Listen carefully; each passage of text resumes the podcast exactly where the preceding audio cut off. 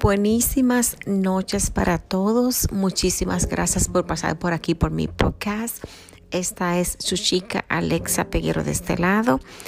Espero que hayan pasado un hermoso día de acción de gracias esta semana pasada, el jueves, y que también hayan compartido con sus familiares y hayan dado gracias por todo, por todo lo que tienen y por lo que no tienen también.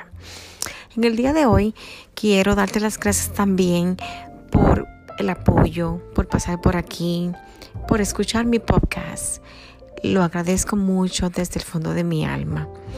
Y en el día de hoy quiero mencionarte un tema que en las redes para mí es muy importante.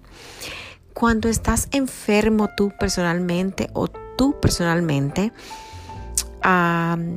o tu familiar o un amigo que tú conoces y tú publicas una foto tuya si eres tú o una foto de tu familiar si está enfermo en el hospital o está o pasó mejor vida, como se dice.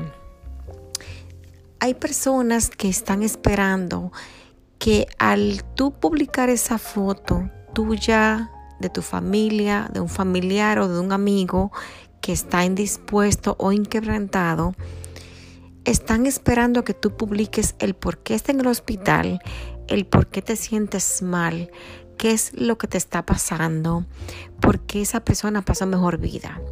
Y yo siento y entiendo que no es una obligación que tú tengas que decir por qué te sientes mal, por qué tu familiar está en el hospital, por qué tu familiar pasó a mejor vida. Hay personas y comentarios muy crueles en las redes sociales, que es un segmento que yo tengo y lo hago todos los sábados. Cuando veo comentarios muy crueles en videos y en publicaciones negativos, lo convierto a positivo. Y en el día de hoy este fue el tema, en donde cuando tú publicas algo tuyo que te sientes mal por la razón que sea, o un familiar o un amigo tuyo que tú publiques, no tienes que dar explicaciones. Tú simplemente lo subes porque tú quieres dejarle saber a, tu, a las personas que te siguen cómo te sientes. Pero no hay que dar detalles. No sé si tú estés de acuerdo conmigo o no. Yo siento que no hay que publicar, que no hay, perdón, que no hay que dar muchas explicaciones. Tú lo puedes poner. O si eres de las personas como yo, que prefieren no poner ni publicar ciertas cosas para que no empiecen a preguntarme tanto porque no quiero dar muchas explicaciones, yo prefiero no subir, no publicarlo y no subirlo. Aparte de eso, se siente muy feo cuando una persona, o, perdón, cuando tú publicas algo y lo primero que te preguntan es por qué, cómo pasó y cómo fue, en vez de desearte a ti que todo esté bien, te bendigo, te voy a poner en oración, quiero que todo esté bien en tu lado.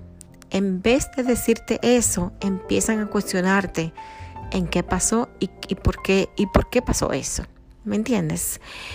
Gracias. Espero que estés muy bien de tu lado, que todo marche completamente bien en el nombre de Dios. Que Dios te bendiga y nos vemos en el próximo podcast.